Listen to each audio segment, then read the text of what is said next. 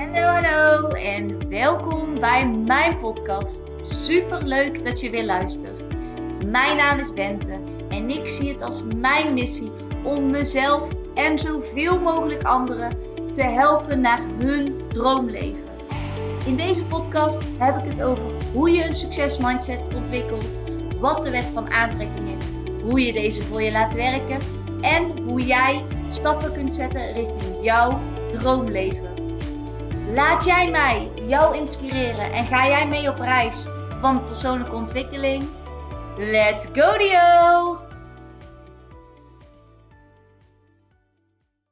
Hallo, hallo. Ik neem deze podcast op naar aanleiding van mijn podcast van gisteren, waarin ik het heb gehad over wat maakt wanneer iemand gelukkig is, maar ook dat we die grotmentaliteit nu eens eindelijk los moeten laten. Dus als je het interessant vindt, ga dan zeker de podcast van gisteren luisteren. Want in de podcast van vandaag ga ik jou eigenlijk vier stappen geven hoe jij naar problemen aan kunt kijken.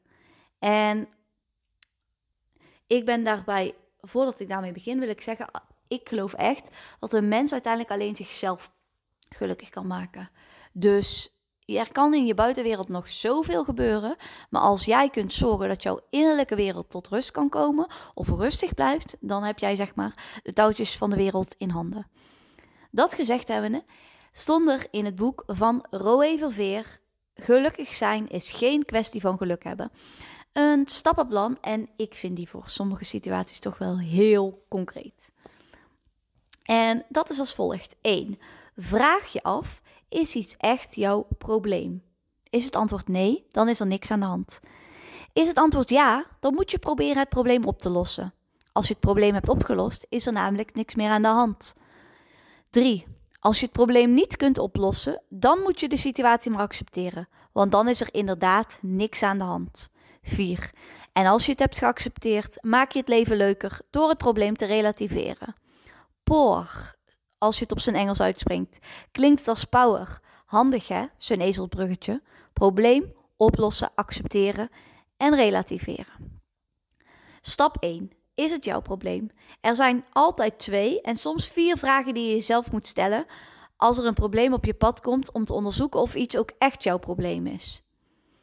Zodat je daarna aan vraag 1 kunt beantwoorden. Als het antwoord op al die vragen nee is, is het niet jouw probleem. En dan kun je het probleem wegkrassen en doorgaan met je leven. Want je kunt niet alle problemen van de wereld oplossen. Laten we kijken wat er met het probleem van Sean in de lunchroom gebeurt. Als hij een eerlijk antwoord geeft op de volgende vier vragen. 1. Kan ik er wat aan doen dat het keihard regende? Nee. Kan Sean de regen laten stoppen? Nee. De meeste mensen voelen zich al ongelukkig als ze opstaan. Ze hebben een groot raam en als ze naar buiten kijken zien ze regen en dan worden ze boos. Ze gaan dan onder de douche staan en worden nog bozer, omdat ze denken ik moet eigenlijk in de regen naar het werk. Ze gaan door de regen en komen chagrijnig op het werk. Sommige mensen gaan nog een stapje verder. Die gaan al opgefokt slapen. Waarom? Omdat ze op het weerbericht zien dat het morgen gaat regenen. Waarom kijken mensen naar buienradar? Om te weten of het regent van 3 over 3 tot 6 over 5? Het heeft nooit zin om naar het weerbericht te kijken. Want laten we eerlijk zijn, in Nederland is het meestal geen mooi weer. Je hebt drie jassen en je weet welke jas je ongeveer op welk moment van het jaar aan moet. Dus waarom zou je kostbare tijd en humeur daaraan verspillen? Can I get an amen? Precies de reden waarom ik nog steeds de weerapp niet heb gedownload. 2. Heb ik er verstand van dat het kaart regende? Nee. In mijn ogen had de over het weer klagende John geen probleem, want aan het weer kan er echt niets veranderen. Voor sommige problemen heb je nog twee vragen nodig om te begrijpen of iets je gevoel van geluk aantast. 3. Is het dicht bij mijn bed? Bijvoorbeeld. Dan is het antwoord nee, omdat je van plan was je op te winden over een nieuwsbericht. In bijvoorbeeld China. Dan kun je na het gelezen bericht weer vrolijk doorleven. Want, en dat is de laatste vraag, gaat het mij wat aan dat er dat en dat in China is gebeurd? Nee. Hoe zielig het voor die mensen ook is of was, je hoeft niet over alles een mening te hebben. Je hoeft hier niet opgefokt van te worden. Doe dit met alle tussen haakjes problemen en je zult zien hoeveel tijd je overhoudt en hoe gelukkig je gaat worden. Dit was een voorbeeld, en dat was ik eigenlijk vergeten te schetsen, maar van iemand die zijn humeur volledig liet bepalen door het weer. En dan ga je dus kijken van, als, stel je voor dat gebeurt ook in jouw leven, ga je eerst ga je kijken naar die vier stappen, naar die vier vragen. Eén was, is het echt jouw probleem? Als je niet goed weet of het ja of nee is, ga je naar die andere vragen kijken. Kan ik er wat aan doen dat zo hard regent? Twee, heb ik er verstand van dat keihard regende? Drie, is het dicht bij mijn bed? Dat is dan in deze niet per se van toepassing. Of vier, gaat het mij wat aan dat het regent? Nou, oké. Ehm, en dan ga je dus verder van, oké, is het echt een probleem, ja of nee? Nou, als je ja zegt, oké, kun je het oplossen? Nee, dat gaat niet. Drie, nou, kun je het accepteren? Ja, ik denk dat dat wel kan. Als je het hebt geaccepteerd, kun je het weer relativeren. Stel nou, we pakken een nieuw probleem. Jij bent nieuws aan het kijken, aan het luisteren, aan het lezen. En uh, er is ergens oorlog. Nou, laten we heel eerlijk zijn, dat, dat is eigenlijk altijd. Um, dus mensen die daar helemaal in gaan zitten, die gaan dat echt ervaren als een probleem. Die vinden dat ook echt heel vervelend. Wat het overigens is, hè. Maar goed, de eerste vraag. Is het jouw probleem? Mm, ja, weet ik niet. Oké, dan gaan we weer kijken. Kan je er wat aan doen dat het oorlog is in uh, Verwegistan? Nee. Oké, vraag 2. Heb ik er verstand van dat het daar oorlog is? Nee. Is het dicht bij mijn bed? Nee. Gaat het mij wat aan? Nee. Oh, is het dus echt mijn probleem? Nee. Oh, nou, kan ik het meteen wel loslaten. En zo simpel is het natuurlijk niet altijd, maar eigenlijk is het wel zo. We trekken van nature problemen naar ons aan. Wat ik in mijn vorige podcast ook zei. We onthouden het negatieve veel sterker dan het positieve. En dat is eigenlijk heel krom, maar dat is wel hoe het werkt. En dan wil ik nog één voorbeeld geven, die vond ik ook zo goed. Um, ik ga heel eventjes kijken hoor. Ik zet jullie heel eventjes op pauze. Dan moet ik even bladeren. En dit is wellicht wat controversieel, maar ik ga hem er toch in gooien. Wat nou als, je, als het wel een probleem is? Nou, dan gaan we hem even verder doen. Als je bij stap 1 drie van de vier vragen met ja beantwoordt, dan heb je dus wel een probleem. Bijvoorbeeld de verspreiding van het coronavirus. Dat komt of kwam op een gegeven moment dicht bij je bed en het gaat je wat aan. Een heleboel mensen werden nerveus, bang en ongelukkig. Ze vroegen zich af waar corona vandaan komt en waarom juist nu weer een coronapandemie moeten krijgen. Als je ziek wordt van corona, is het nou eenmaal gebeurd en dan is het aan jou hoe je omgaat met een probleem.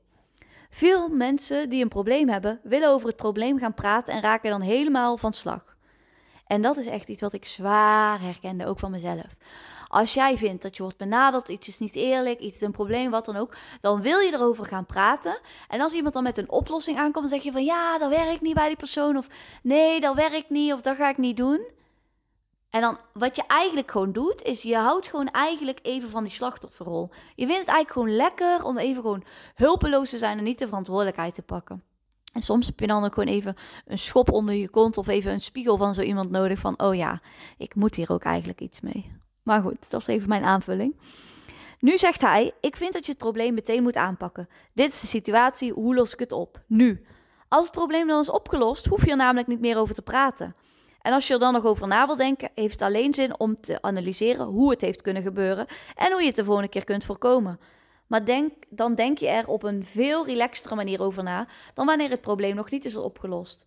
Als je eerlijk analyseert, zijn de meeste problemen die op je pad komen slechts kleine problemen. Als je met een heel groot probleem te maken hebt, dat je niet in één keer kunt oplossen, begin dan in elk geval met de eerste stappen te zetten. Feit blijft, jij hebt je geluk altijd in de hand.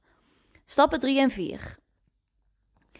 De basis van deze theorie, van oom Humphrey, uh, mijn theorie, is de ouderwetse uitdrukking: gedane zaken nemen geen keer. Of, zoals de Engelsen zeggen, you don't need to cry over spilled milk. Na elk probleem ontstaat er een nieuwe situatie. Of die nu leuker is of minder leuk dan de vorige is niet belangrijk. Het is een nieuwe situatie die je voor jezelf leefbaar moet maken, zodat je weer gelukkig kunt worden van die nieuwe situatie. We reizen vooruit in de tijd. Die oude situatie komt nooit meer terug. En toen zag ik dus iets. En dat vond ik wel heel bizar. Ik ga eventjes kijken hoor, of ik die nog kan vinden. Um, ja, deze. Ik blijf bezig. Maar ja, als ik iets interessants heb, wil ik het lezen. Soms gebeurt er. Nee. Gelukkig zijn en blijven is een keuze. Gelukkig zijn is constant hard werken. Het belangrijkste in het benaderen van je geluk is hoe je omgaat met je gevoelens. Soms gebeurt er iets en dan krijg je sterke wraakgevoelens. Wraakgevoelens. Dus even voor de duidelijkheid: de gebeurtenis is al voorbij. Er kan niets meer aan worden gedaan, maar jij worstelt verder met hoe je erover voelt. Dan bepalen jouw keuzes of je weer snel gelukkig wordt of niet. Ik keek naar een reportage op tv, waar ze een familie volgden die wachtte op het voltrekken van de doodstraf van de moordenaar van hun kind. Het kind was 20 jaar geleden vermoord en de familie leefde helemaal naar de executie toe. Ik heb op deze dag gewacht. De duivel gaat vandaag wraak voor ons nemen. Oh boy, I prayed for this day. Dan zie je hoe die persoon nog vol woede en haat zit. Ik weet zeker dat jij in 20 jaar niet meer leuk, blij of wat dan ook bent geweest voor jezelf, maar zeker niet voor je omgeving. 20 jaar lang heeft dit hun leven beheerst. Na de executie zijn deze mensen teleurgesteld. De moordenaar is dood. Maar dan pas beseffen ze dat ze hun kind daarmee niet terugkrijgen. Dus het heeft hen niet de voldoening gebracht die ze ervan hadden verwacht. Een andere moeder, wiens zoon was vermoord, heeft vrij snel besloten de dood van haar zoon te accepteren. Ze besefte: mijn zoon komt niet meer terug. Ik ga mijn tijd niet verdoen met het haten van een ander kind. Ze koos ervoor om meteen verder te gaan met haar leven en contact te zoeken met de ook nog jonge moordenaar van haar zoon. Door die bezoeken aan de gevangenis is ze een soort moeder voor de jongen geworden. En toen hij vrijkwam, zijn ze samen lezingen gaan geven voor jongeren in heel Amerika om dit soort zinloze misdaden te voorkomen. Dit is voor mij de ultieme manier van omgaan met de moord op haar zoon. Ze heeft de situatie leefbaar voor zichzelf gemaakt en het verlies omgezet in iets positiefs. Zo geeft zij de dood van haar zoon betekenis. Je merkt dat deze vrouw toch een stuk gelukkiger is na twintig jaar dat die familie die alleen maar uit is op wraak, omdat ze gelijk is begonnen met het vergeven van de dader. Niet vergeten, maar vergeven. Niet zozeer omdat ze die ander zo graag wilde vergeven, maar omdat zij verder wilde met haar leven. De rechter bepaalt de straf. En jij bepaalt hoe je met je gevoelens omgaat. Het is namelijk niet zo dat die moeder minder verdriet heeft gehad om haar zoon. Maar ze heeft wel op een betere manier geleefd na de moord dan de mensen die in zijn wrok zijn blijven hangen. Dus dat is een keuze die jij moet maken als er iets onomkeerbaars gebeurt. Het is gebeurd en het had niet mogen gebeuren. Feit is dat hij niet meer terugkomt. Dat is jouw probleem. Niet dat de dader nog leeft. Dat is een ultiem voorbeeld van gelukkig zijn en je eigen innerlijke rust creëren, wat er ook gebeurt. En ik snap dat dit verhaal misschien van alles in je naar boven uh, brengt. En dat je ook heel benieuwd bent van, ja, hoe kijk ik er eigenlijk zelf naar? Of hoe zou ik daarin reageren?